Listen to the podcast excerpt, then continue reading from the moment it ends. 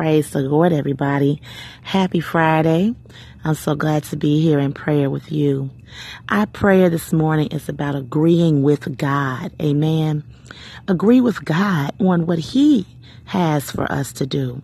I know even in our prayers, we are praying for God to do things for us. Amen.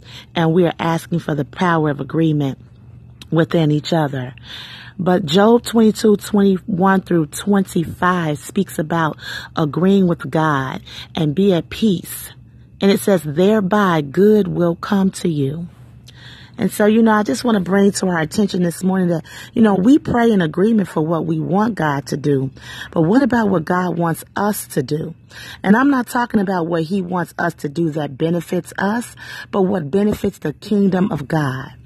See, some of us have been called to work in the ministry. And some have been called out to the community. Some have been called to the nation, and some of us have been called to this world.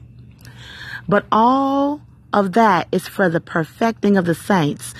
Ephesians 4 11 and 12 says, But all for the perfecting of the saints, for the work of the ministry, and for the edification of the body of Christ.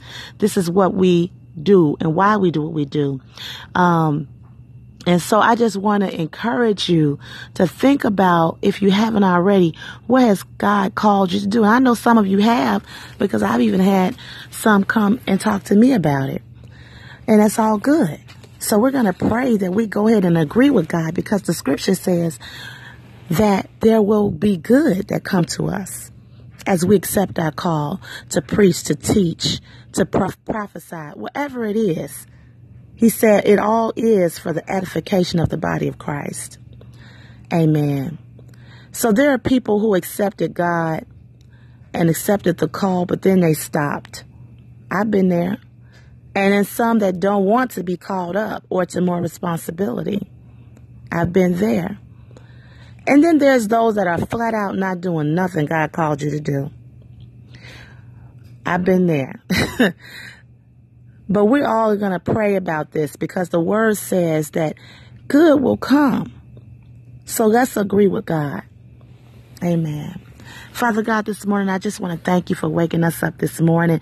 God, for giving us a mind to pray. Lord, forgive us of our sins, anything we have done outside of your plan and outside of your will, oh God. Father God, we're praying that you will help us to agree with you, oh God. Help us, Lord God, to have the confidence to do the call that you put on our lives, oh God. Give us clarity and give us a spirit of agreement with you, O God.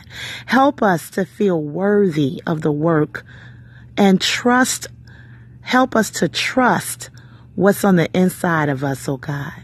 Help us to do what will edify the body of Christ. Even as we are going after the desires, the dreams, and the visions of our heart, O God. Help us to know that only what we do for Christ will last.